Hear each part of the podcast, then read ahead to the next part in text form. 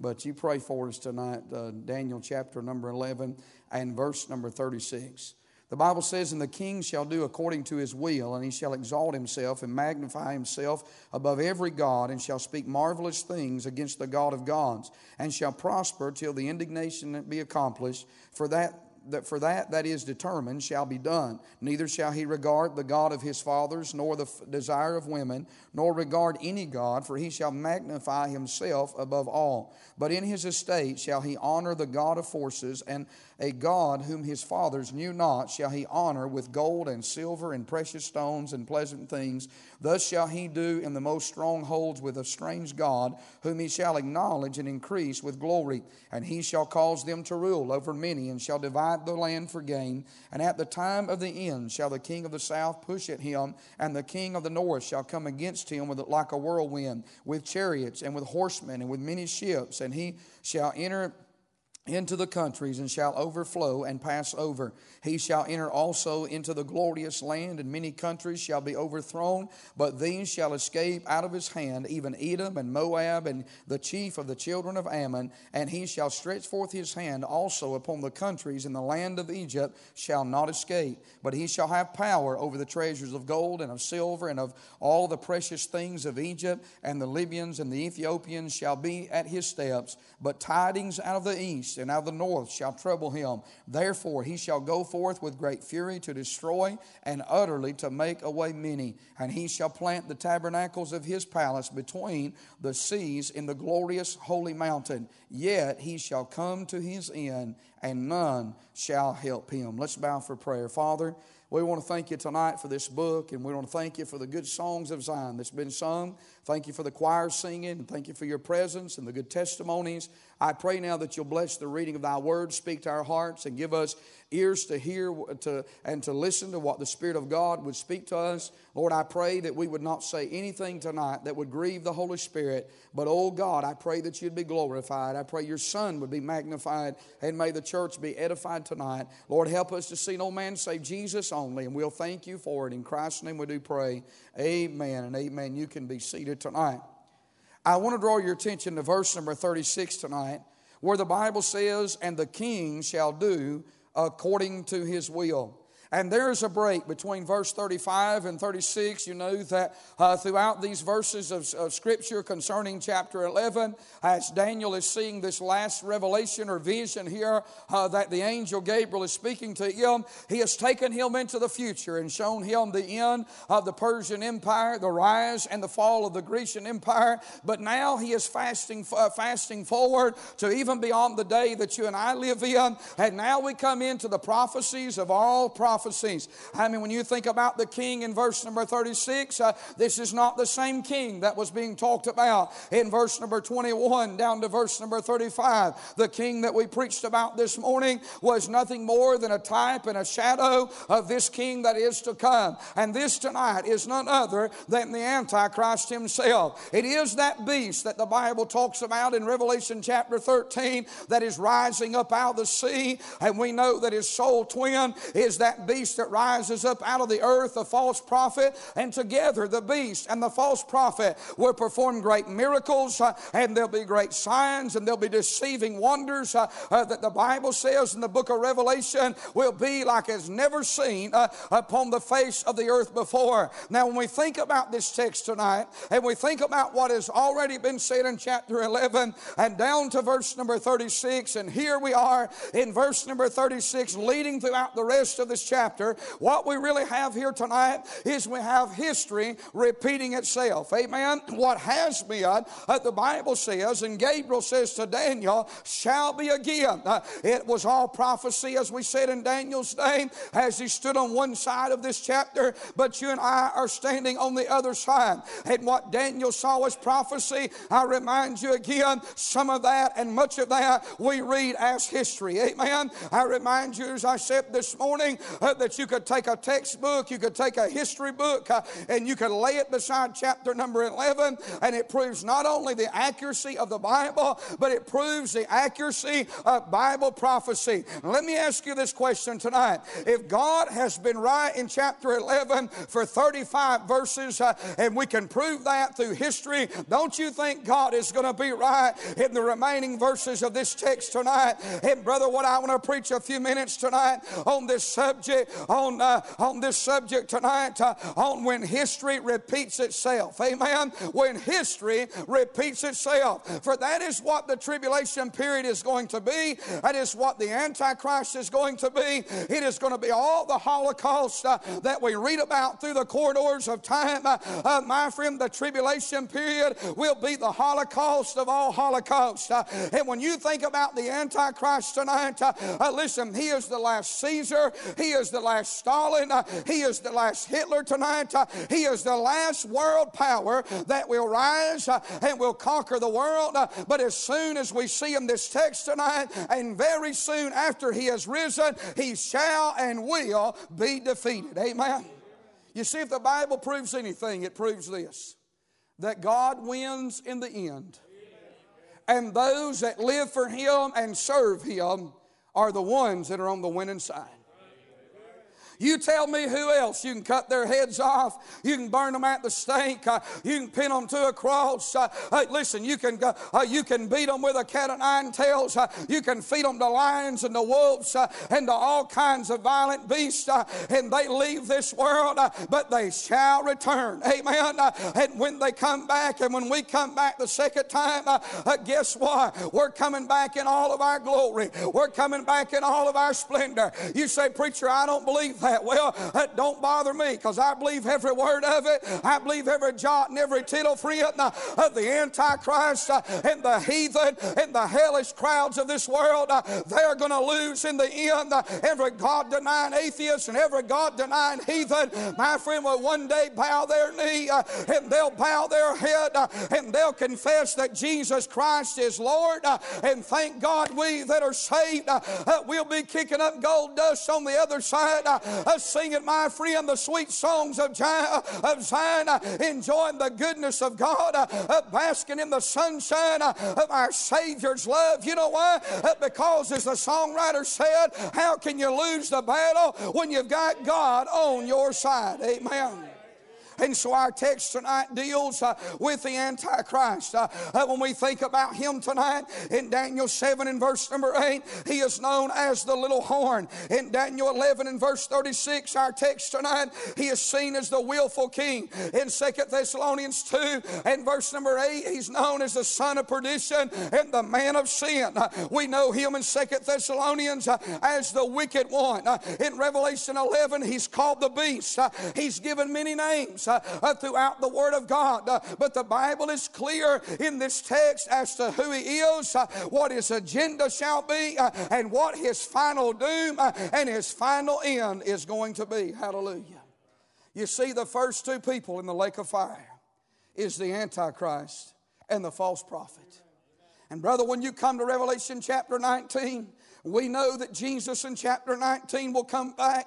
There'll be that battle of Armageddon. It is not the final battle, but it is the next to last battle when the Antichrist will rally the troops uh, and the false prophet will motivate them, uh, my friend, with signs and wonders uh, and will deceitfully convince them that they're going to be able to conquer the world and even do battle against the very Son of God Himself. When that great angel comes down and dries up the river Euphrates uh, and those kings of the east the Bible talks about here in verse number 44 will come across that Euphrates River down to the mountain and the plains of Megiddo in the valley of Jehoshaphat. And my friend, there'll be a mighty army like the world has never seen before. But it'll be at that moment and that time uh, that my friend, the sky will roll back uh, and the clouds will unfold uh, and eternity, my friend, will invade earth uh, and Jesus Christ Himself shall come and will put a final end to the beast uh, and the false prophet. He'll put an end to their doom. Uh, he'll put them in the lake of fire.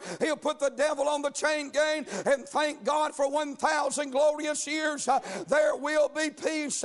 There will be tranquility on this earth like has never been seen before. You know what's amazing about that? There's not going to be no peace treaty signed. There's not going to be no ambassadors going to foreign countries and fields and, and trying to diplomatically uh, use diplomacy uh, to win this country or to win that country. No, no. The Bible says, friend, the wicked one's going to be taken out the way. And then we'll know in those days, uh, as the King of glory comes in, as he walks through that eastern gates of Jerusalem, uh, the Bible said in Psalms 24 that those gates will be lifted up as the King of glory comes in. He will set on the throne of David and he will rule this earth with a rod of iron. Uh, it will be a time uh, like the world has never seen. Uh, it will be what they have sought after. It will be peace, my friend, from the four corners of the earth. There will be peace in the valley for every one of us, thank God. But until then, we live in a world of turmoil, don't we? And tonight, what we have in this text is literally history repeating itself in a stronger form and fashion. When history repeats itself, you'll note in this text tonight that it will be more dreadful, it will be more destructive, and it will be more deadly than it ever has been. The Antichrist will kill far more Jews uh, uh, than what uh, Anti, uh, Antiochus Epiphanes uh, ever thought about, more than what Hitler thought about. It will be a massacre of all massacres. Zechariah said that when they come in, that they will ravage the women, they will rifle the city, and those Jews will run to that rose red city called Petra, and they will hide in the rock rocks and the hills uh, and the caves of that city. It, my friend, they will seek refuge. Uh, it will be a time uh, of false peace, uh, and it will also be a time of abomination, desolation, and destruction like the world has never seen before. Now, think about this tonight. Our text deals with the wickedness of the Antichrist in verse number 36 down to verse number 39. It deals with the warfare of the Antichrist in verses 40 down to verse number 45. And then it deals with the wrath of the Antichrist in verse number 44. I want you to note tonight the wickedness of the Antichrist. Notice in verse number 36, it talks about his royal pride. As the Bible said that the king shall do according to his will, he shall exalt himself and magnify himself above every God and shall speak marvelous. And that same word for marvelous uh, is monstrous things uh, against the God of gods uh, and shall prosper till the indignation be accomplished. For that that is determined shall be done. We see the pride of the Antichrist uh, as we think about the wickedness of this man of sin, this son of perdition. He is going to elevate himself above God himself and he will speak blasphemies uh, like the world has never never seen and never heard before. You say, How could a man get away with this? Well, he will be an intellectual uh, genius, my friend. He will be a military, uh, militarily uh, genius. Uh, uh, this man, my friend, will economically uh, be a genius. what will happen is, is he will unite the Western world. he will deceive Israel. He will manipulate the Arabs. and my friend, he will even be able to come against Russia. And this is a man that for a a period of time uh, will have the whole world at his fingertips. But I want to say this tonight. He wants the very same thing that Nebuchadnezzar wanted. You know what that is? It's a one world government and a one world religious system. And together, the Antichrist and the false prophet will bring the world together in a time like they have never seen before. The feet of that image was of iron and of clay those ten toes representing the ten confederation of nations that will come together. And for a brief period of time they will unite. And the bible talks about that the antichrist will play a very uh, instrumental role in bringing them together in what is going to look like world peace. But he has an agenda. Do you know the devil always has an agenda tonight?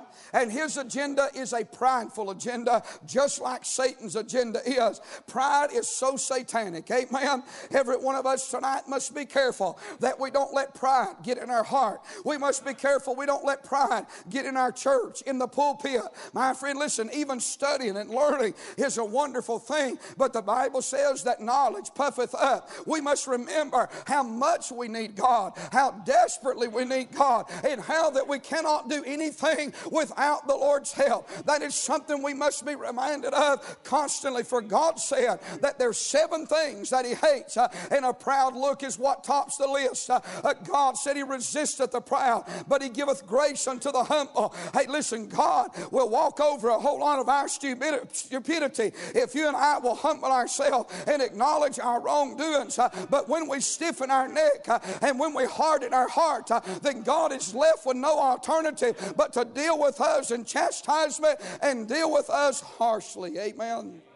Boy, a lot of people has allowed pride to get them in trouble. And the pride of the Antichrist is that he will exalt himself above God, that he will go into the temple and that the end result is just what Nebuchadnezzar wanted when he built that golden image. He wanted to be worshiped. He wanted one world religious uh, system. He wanted a one world government. He wanted to be the superpower, and he was in Daniel's day, but that was not enough. He wanted to be worshiped, friend, and that's what the Antichrist will seek after. He will want the world to worship him and to praise him. You know, I've been in churches, and I'm sad to say this, uh, where the focus uh, will get off the Savior and the focus will get on somebody else. Uh, now, I want to say tonight, it doesn't matter if it's the pastor or if it's the people. Anytime we go to worshiping a personality over the presence of God and Jesus Christ, it is always wrong. Can I get an amen? You know what a man of God will do? He'll stop that mess if it ever starts. But there's nothing wrong with giving flowers while people are living. There's nothing wrong with giving honor and showing honor. The Bible says that. But there's a difference in, in honoring someone and worshiping someone. You see, when we worship God, we worship God for who He is. Amen. When we honor people, it's because of the deeds that they have done, their sacrifice, their labor, their faithfulness. And certainly uh, that is worthy to do that. But my friend, we should never worship a preacher. We should never worship a, a personality. We ought to worship God and and Him alone. Amen. So important to remember that. And we see the royal pride of his wickedness. We see the religious uh, policy in verse 37 as he said, Neither shall he regard the God of his fathers, nor the desire of women, nor regard any God, for he shall magnify himself above all. He wants to be the image that everyone worships. Uh, and then we see here his real purpose in verse 38, as the Bible says, But in his estate shall be honor, the, uh, the uh, shall he honor the God of forces, and a God whom his fathers knew not shall he honor with gold and silver and with precious stone and pleasant things. You know, one of the things that I love about serving God is that he cannot be bribed. Amen. And boy, I'm thankful for that. Because if God could have been bribed, don't you know the devil would have offered him something to have not loved us, to have not saved us? And as the songwriter said, In my hand no price I bring, but simply to the cross I cling. I want to say if there was a payment to be paid for salvation other than Christ and His shed blood, I promise you, you and I would have never been able to have obtained it. But I'm glad that Christ paid the sin debt. He gave His blood. He shed His life, or shed His blood, and He gave His life so that you and I could have salvation. And the only thing I can plead is Jesus. Amen. The only thing that I can plead is Him. As the Antichrist will have a purpose, uh, and that purpose will be to exalt Himself. Uh, but we that are saved know that there's only one that's worthy to be exalted there's only one that's worthy to be praised. Uh, there's only one that's worthy to be worshiped, uh, and that is none other than Jesus Christ Himself. Uh, my friend, He has a name that is above every name. And you and I, when we go to church, we ought to go to exalt and to worship the Lord Jesus Christ. Amen. I think you ought to wear your best when you go to church. Is that right? I think a preacher ought to look like a preacher when he gets up to preach. Somebody say amen. You don't ever have to worry about me wearing a turtleneck. Amen. And that's any day of the week, not just on Sunday. I get nervous around men wearing turtlenecks, and if you wear one, that's okay for you, but I just don't wear them. Amen. Uh, but I don't want to go to one of these churches, amen, where the pastor's up in flip flops and Bermuda shorts and a t shirt, amen, and he's got a little shell necklace around his neck, amen. I was taught growing up if you had, if you was a man and you had lace around your neck, you might have it on your drawers, amen. I mean, that's just the way I was raised. Uh, and I'm telling you, my mom and dad didn't even go to church, uh, uh but we was taught that. Uh, uh, but I'm telling you, we're living in a very effeminate society today. but what I'm simply saying is this, friend uh, is that thank God when we go to church, uh, uh, we go to worship the Lord. Can I get an amen right there? We go to magnify Him. We don't come to see what somebody looks like or what they don't look like.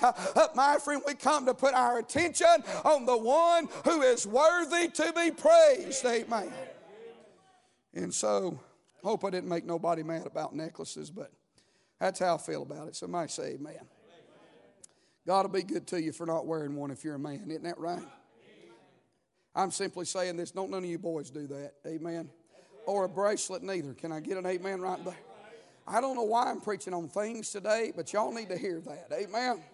Don't ever wear, if you listen, don't ever put a bracelet around your ankle or your neck. Somebody say amen if you're a boy. Uh, you ought to be a man, isn't that right? And they need to hear that kind of preaching. But we're looking at the wickedness of the Antichrist. That's not even in the text. Uh, and then there's the warfare of the Antichrist. Uh, and at that time of the end shall the king of the south, verse number 40, push pushing him, and the king of the north shall come against him like a whirlwind. Now think about this. We're in prophecy now. And what is happening? Happened is, is the king of Syria and the king of Egypt has showed up again. I mean, you would have think when Antiochus Epiphanes took them down that that was the end of that. But they rise again in the last days during the tribulation period, and the Antichrist will fight and war against them. And then the Bible mentions in verse number 41 that he shall enter also into the glorious land, and many countries shall be overthrown. But now watch this these shall escape out of his hand, even Edom and Moab and the chief of the children of Ammon.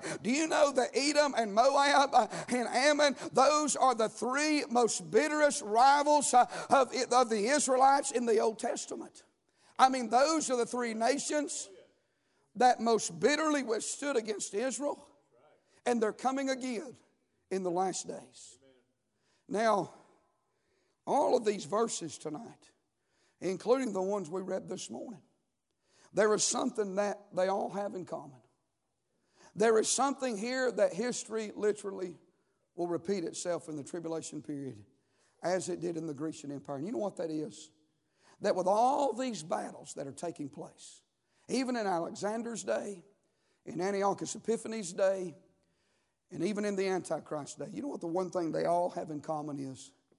Is they're passing through Jerusalem.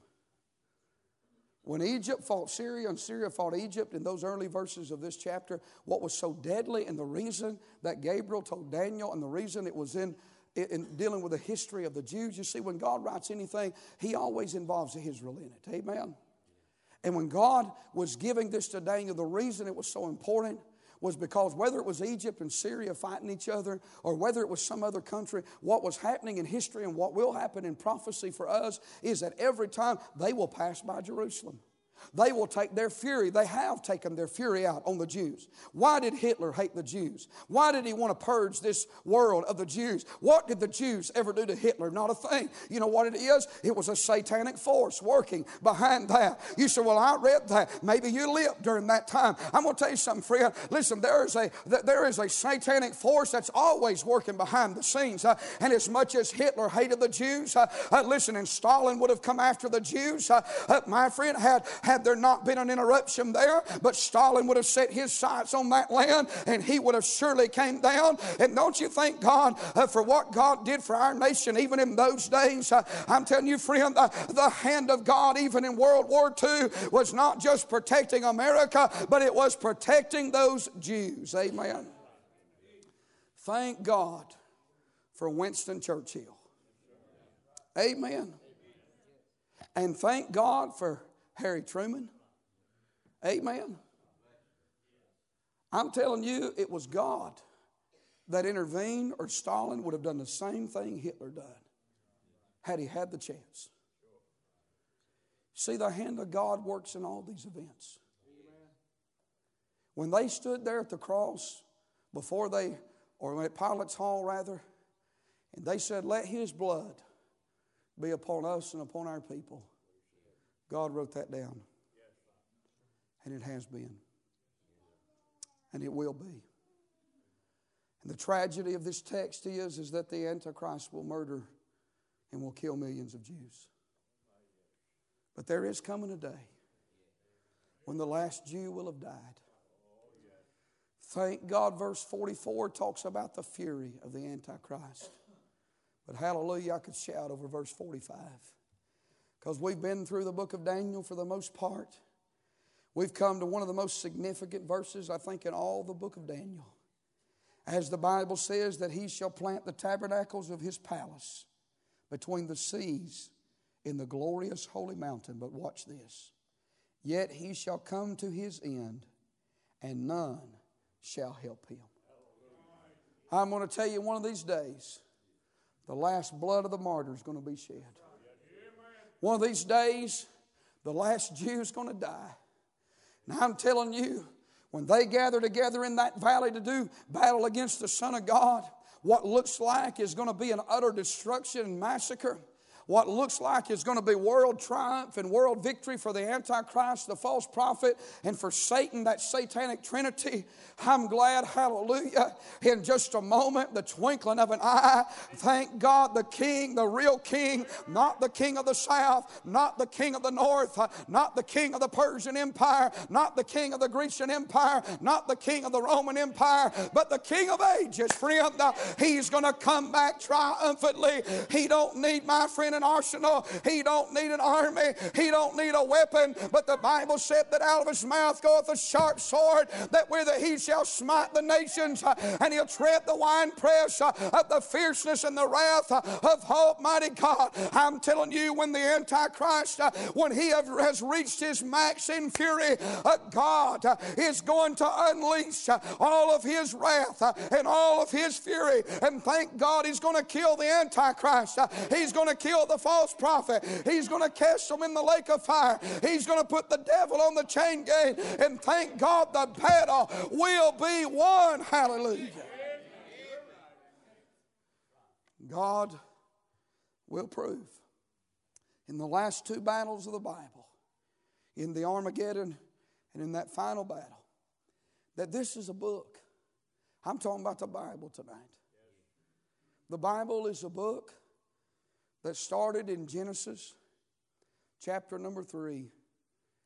That was a war not between Satan and man, and not between God and man, but it was a war that started in the garden between Satan and God.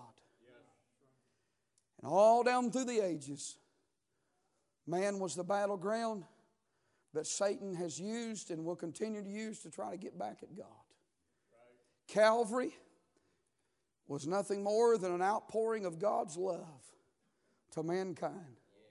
For man in his, in his innocent state, as Eve was deceived and Adam made a conscious choice, sin and destruction entered into our life and has destroyed this world. A curse has been placed upon it. The devil slithered off with a curse on him and he laughed in the face of man. But God, through His mercy and through His grace. He could have left us to the side, killed the devil, and let us all went to hell. But my friend, on his way to defeating Satan, Thank God on a hill far away, there stood an old rugged cross. And God, with an everlasting love, not just for the nation of Israel, but before He laid the foundations of this world, thank God in the counsel of His own will and in the counsel, my friend, of His own, uh, on of His own being, God, before the foundations of this world, had already established a hill, had already made a sacrifice. Uh, Jesus was a lamb that was slain before the foundations of the world. He had done purchased mankind. He had done established the victory. The battle plans had been laid out, uh, and God knew every battle he, that would ever be fought down through the history of time. He knew every king that would ever ascend to a throne and every king that would ever descend from the throne. But in the end, uh, uh, God knew this that there would just be one throne, and there would just be one king, and there will just be one people, and there'll just be one language. Uh, and hallelujah, I say, bless the Lord. Uh, there'll be no tempter, and there'll be no monstrosities, uh, and there'll be no antichrist, there'll be no deception. But oh, thank God, there'll be perfect peace and perfect harmony, and it'll be springtime and throughout eternity, enjoying the goodness of God. And this old curse that's on these bodies. God said, You hang on. I've redeemed your soul. I've redeemed your spirit. But there's coming a day. Hallelujah. God said a trumpet's going to sound. God said the body is going to be redeemed. When Jesus comes back, Revelation chapter 5, John said he wept because no man was worthy to open the book. As John was weeping, one of them elders tapped him on the shoulder, said, Weep not, John. For the lion of the tribe of Judah, the root of Jesse, of David, has prevailed to open the book. I'm going to tell you, he opened the book because he purchased it. Brother, I'm telling you, when he comes back, those seals will have been will have been unleashed. You know why the seals, the trumpet, and the, the vials are, are turned on this earth? The end result is this it'll be purged. Sin will have been dealt with. Oh, and the Bible says this. I love this. But, lady, I feel like just shouting on this. Bible said there'll be a pure language. The whole earth is going to be filled with the knowledge of God. Brother, there's places around this world that's never even heard a clear presentation. There's people that have been born, lived, and died, had never heard the gospel, never seen a track, never held a Bible, never been to one worship service. They died without God. Well, that ought to make all of us want to empty our pockets tonight to get the gospel to the four regions of this world. But I'm going to tell you on that day, the whole earth is going to be filled with the knowledge of God. They won't be no place you won't go that people won't know who the King of the world is. Praise God, you'll be able to go to West Virginia, in the hills of West Virginia. Anybody been to West Virginia? Now, those are some hills. Even back in the nooks and the crannies. Y'all know what I'm talking about? They're going to know who the king is. On the backside of Africa, they're going to know Jesus is king. In the jungles of Papua New Guinea, they're going to say, Oh, we know who the king is. He lives in Jerusalem, the capital. You say, How are they going to know that? All they got to do is look up. Because there's going to be a heavenly Jerusalem hovering over an earthly Jerusalem. Won't that be wonderful, friend? But until then, we got to do all we can to get everybody into the gospel. I don't want anybody to be left behind. Do you? While we sit in church this morning or this evening, we think about this text. The tra- there's a great tragedy in this text, but the truth is, we that are saved are not going to. We're not going to be here. I'll tell you, if you're here tonight and you're lost, Friend, you're going to go through things the Bible talks about that has never been seen before. Time would not allow us tonight to talk about those things. But I want to tell you, if you're lost tonight, you ought to get saved. You ought to get born again on this Sunday evening. I don't care if you're a visitor or a member tonight. I wouldn't risk going to hell, but I wouldn't risk going through the tribulation period. You say, Brother Gravely, if the church is raptured out tonight, then, then I'll ask Jesus to save me then. It'd be too late for him. You've heard the gospel. You've heard the truth. You so that people's going to be saved during the tribulation period, not you. Strong delusions. You'll believe a lie and you'll be damned. It'd be a lot easier tonight to come to this altar and get saved. Wouldn't it be easier tonight to swallow your pride? Come and accept Christ. I'd hate to be left behind tonight. I wonder why we stand, our heads are bowed, eyes are closed, Christians are praying. I wonder if there's somebody here tonight say, Preacher,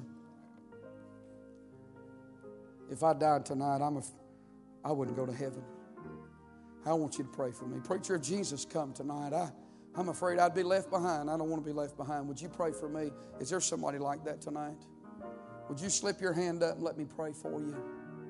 You care enough for your soul to let somebody pray for you. Is there one like that tonight? Do you know Christ? Have you been born again? I see that hand. Is there another tonight? Preacher, I, I, am not ready. I know I'm not, and I don't want to be left behind. And I want you to pray for me. Anybody else? Before Brother David sings, I see that hand. While he sings tonight, if you're lost and you need to be saved, would you come while he sings?